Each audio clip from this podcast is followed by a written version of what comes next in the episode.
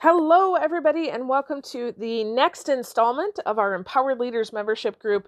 Today, we're talking about the cost shift. Uh, so, really, the perks to price, changing perks to price. So, obviously, you, you could tell this is an audio clip again. Uh, I fully intended to be back with you doing a video. However, based on my schedule and different things, uh, my flight got changed. I was supposed to be home at a, a, an earlier time to record this for you. And so here I am in the airport, kind of in a little cubby hole, uh, trying to record this for you. Uh, so this week, this topic that we're talking about is in the production category. Uh, we're talking about a mindset shift from perks to price, but the reason why it's in the production category is because your mindset when it comes to this topic really determines how much you and your team can get done. Okay. The leader's mindset is going to determine how much you can get done. So let me preface this with uh, I often ask new leaders or perhaps aspiring leaders who want to be a leader, why do you want to lead? And and it's not uncommon, honestly, for me to find answers such as, "Oh, you know, I want better benefits. I, it's a pay raise. Uh, I want to be in charge. There's a corner office, you know, whatever perk there is, right? Now, I think some of you can understand, uh, especially those of you who have been around a little bit longer, you understand, ah, if somebody answers this way, they're not ready for leadership, right? Because they're really focusing on the perks of leadership and not really the price of leadership. So I want to kind of be clear about those for a minute when you're focused on the perks, because some of you you can listen to that answer and say, "Oh yeah, that's definitely not me." However, maybe these four things might be you. They're different questions. So really you I would highly encourage that you sit down and you write these four questions out. Uh, I'm actually going to give you four questions for perks and four questions for the price. Write them out and do some self evaluation around this. So, when you're focusing on the perks, the questions that people ask are what will I get? Right? What am I going to get out of this? Or how will this decision affect me? Or how long is this thing going to take? Or, you know, what are you going to give me if I do it?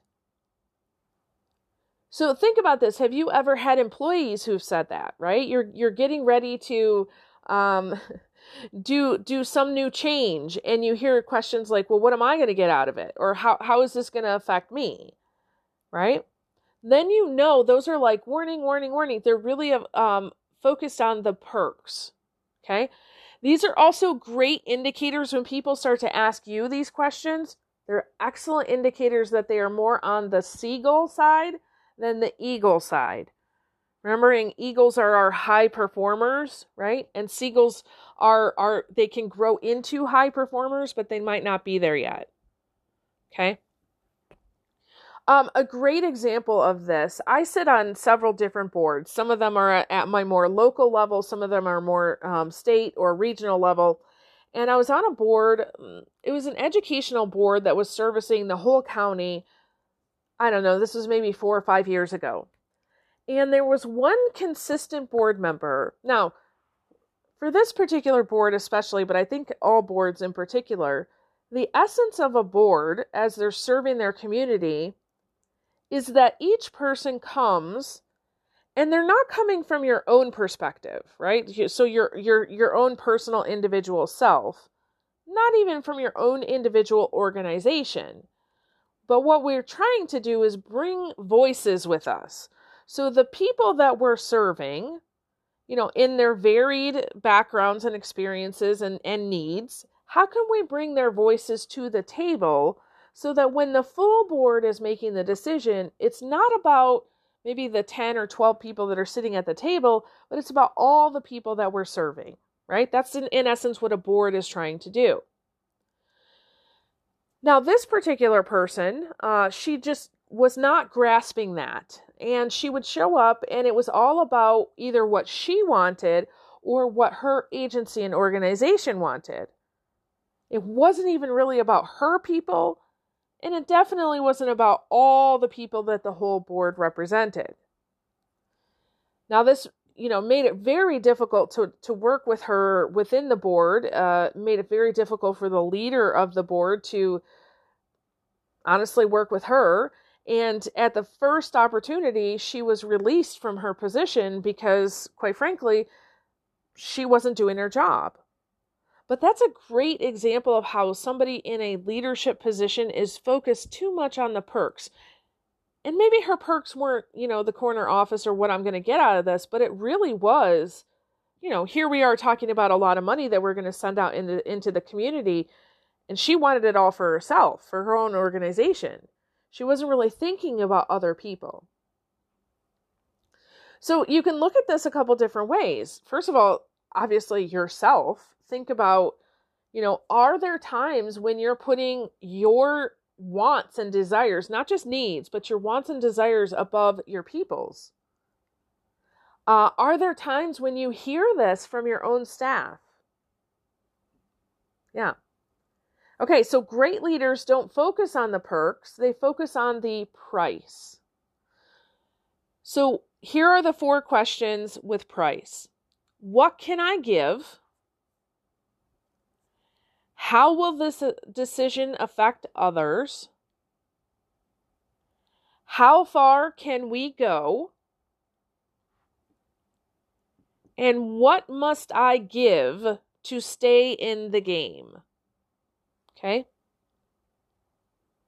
Now, I will be honest, I have not worked with many teams who are at this level where everybody on the team is is asking these questions. Uh, I, I, this retreat that I've just come back from in, in Idaho, it was with seven other PSYCH-K facilitators. We've known each other for over a year now. Uh, I will say that as we were all together and thinking about not just our, our time together and our, our week, but really the, the work that we want to do going forward, this was the first group that I really felt was asking these price questions. So, what can I give? So, understanding that in the giving you do receive, right? So if we give something, we just know we're going to get something back. It's just a given and it, the the receiving doesn't have to be our focus, but the giving is more important. And I really want to clarify that it's giving and not sacrificing. Sacrificing is the notion that I'm giving something up that I would rather keep in order for someone else to have. We don't want to sacrifice as a leader. We want to freely give. Because the energy that you do something in is the energy it's received. If you have to sacrifice for your employee, they're going to feel it. But if you freely give of your time, energy, and resources for someone, they're going to feel that and it's going to make a greater impact. So, what can I give to my team today? Right? And what can you freely give? So, for example, maybe you've been a little under the weather and you're just low energy, right?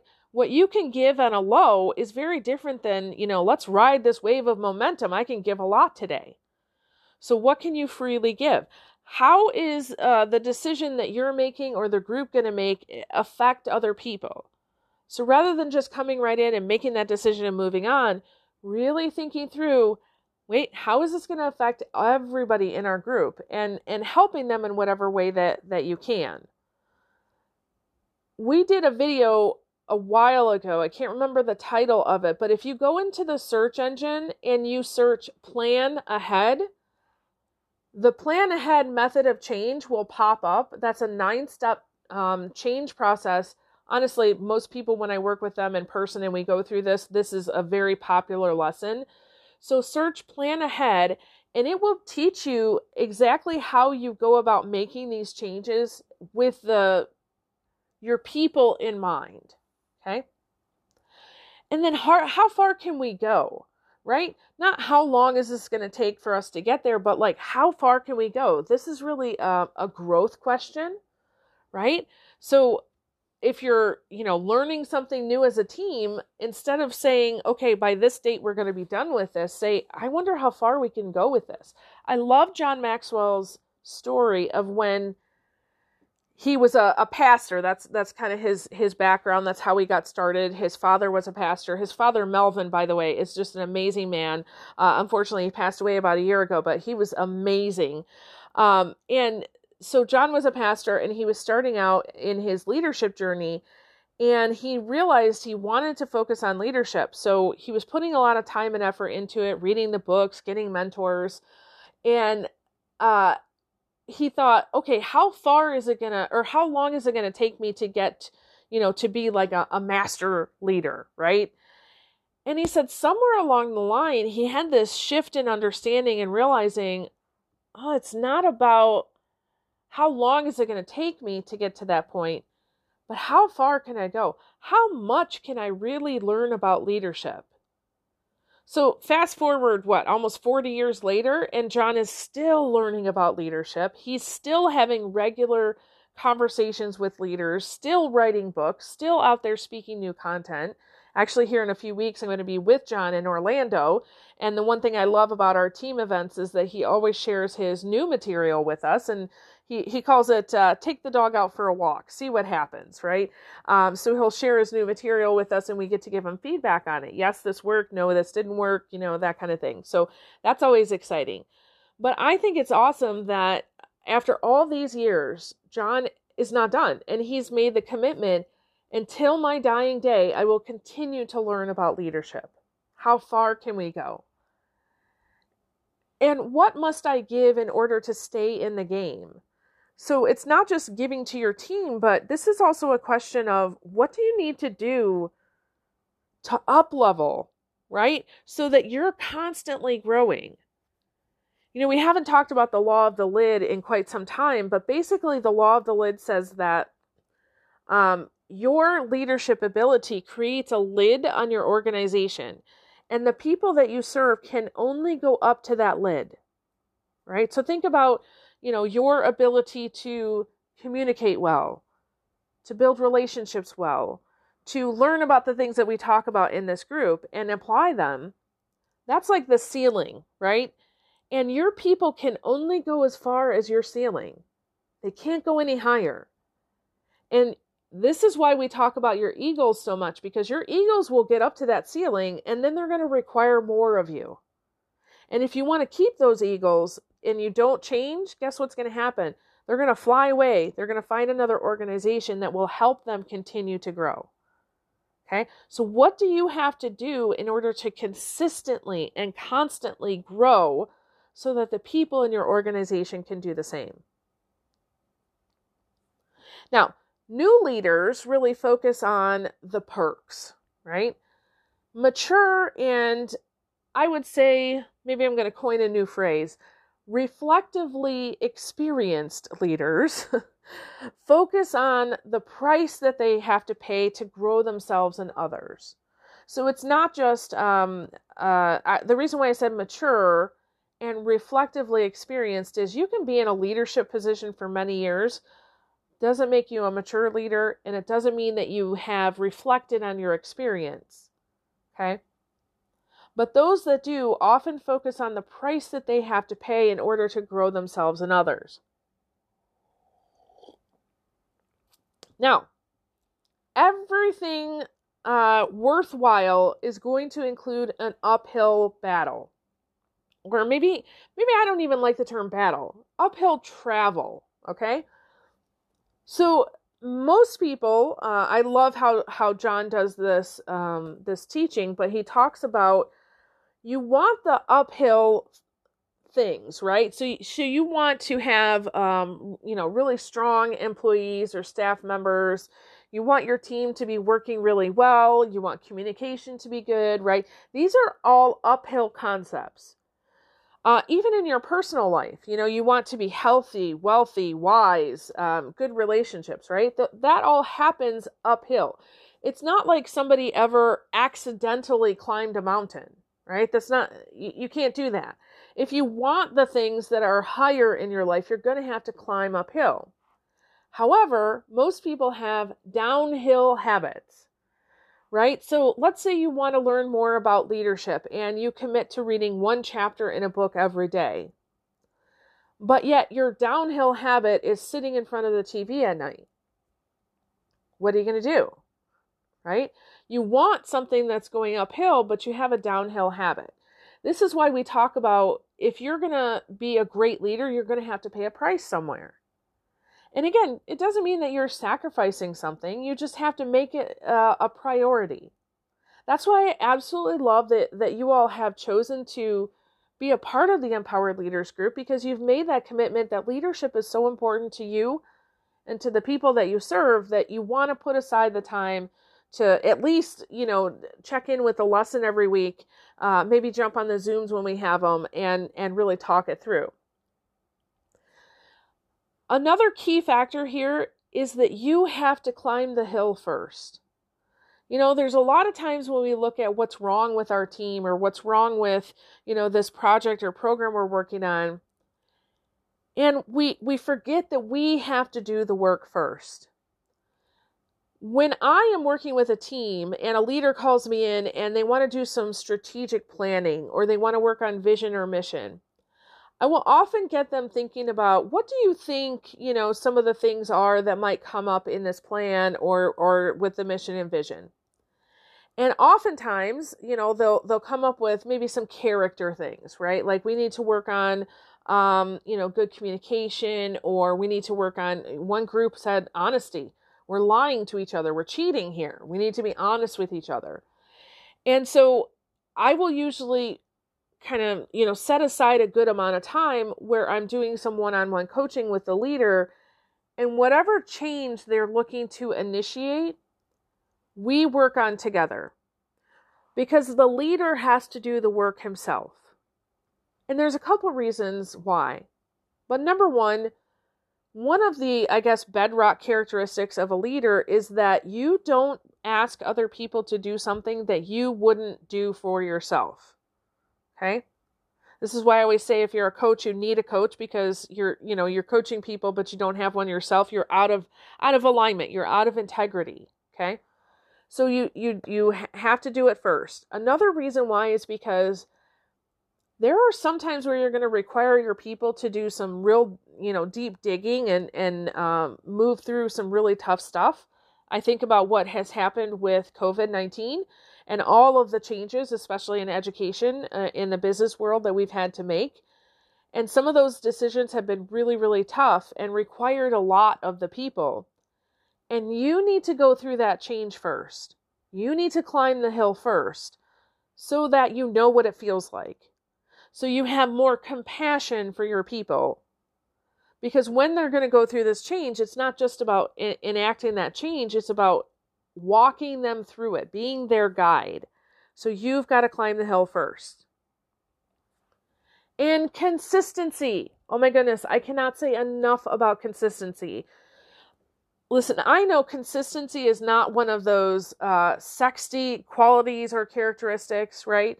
Um, but but consistency saves the day. Okay, you have to climb consistently. So what that means is, you know, if again, if you want to be a, a great leader, uh, one of the things I did way back when, when I was starting this leadership journey, is I committed to one chapter a day. When I became a school administrator, I was also uh, finishing up my master's. I was pregnant. I had a two year old and four year old. Uh, I was driving down to U of M all the time. My mom was actually in the process of, of passing away. My husband was out of town for six months for um, a, a training for his new job and I was, you know, working full time. All of this was happening at the same time for many months. And I knew I needed to still learn about leadership. And so I made the commitment. I, there weren't really, uh, their Audible wasn't a thing back then, or, or it would have made it easier. But I made the commitment I was going to read one chapter of a leadership book every single day and put it into practice. And I did. And I kept that habit up year after year after year after year. So I have hundreds of books that I've read throughout the years, and I've been able to really implement those practices because I just read one chapter a day. That's it. So think about that. What are some things that you can do consistently that can help you get to where you want to go. Uh, also, make make this idea of climbing and growing a norm, right? So, one of the things when I was an administrator, we had our values, and growth was huge. Actually, I had to let an employee go before because she actually was not on board with growing at all.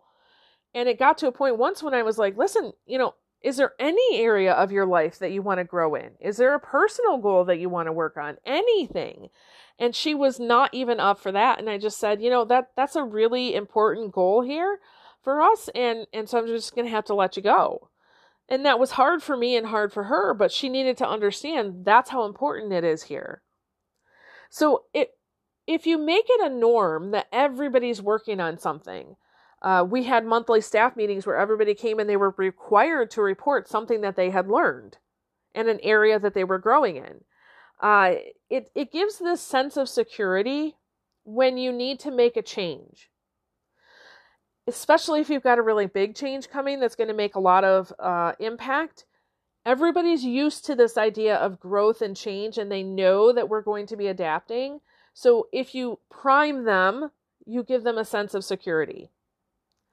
Also, if you're consistent, this establishes your reputation. I had a boss one time, I kid you not, and maybe you've had this too, where I would go in and and on the ride into work I was like, who's going to show up today? Is it going to be the nice version of the boss? Is it going to be the really mean version of the boss? Is she going to fire somebody today because she's angry? Um, you know, she she wore a pair of red boots when she was in a mood. And so when we would come in, that's what everybody would do. We would look to see does she have her red boots on today? Because if so, how can I hide? Right? when you are consistent, especially with your um, your personality, your character, your people have a sense of security. And it establishes your reputation that not only do you show up as the same person every day, but you are consistently growing. And there are people outside of you, you know, your your bosses and other people that see that and they you'll have more opportunities. Uh, also, if you stay consistent in these little tiny things, it sets you up to take advantage of momentum. So that when you know you're you're in a place of, of high momentum, everybody's on a high, you know, natural highs and lows, you can take advantage of momentum much better than other people who could. I cannot tell you how many uh, times I've had opportunities pop up when I was in a time of momentum to share. Uh, I was at a, a um, a conference. This was maybe six years ago.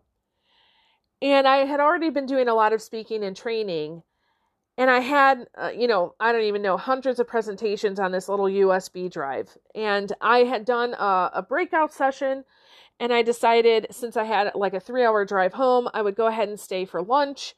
I was debating about whether I was going to stay for the keynote or not, depending on how I, I felt. Having great conversations with people at my table, just enjoying the day. And one of the conference organizers came up and said, Hey, can I talk to you real quick? And I said, Well, yeah, sure. So she pulled me aside and she said, Hey, um, the, the keynote presenter got stuck at the airport um, and she's not going to make it.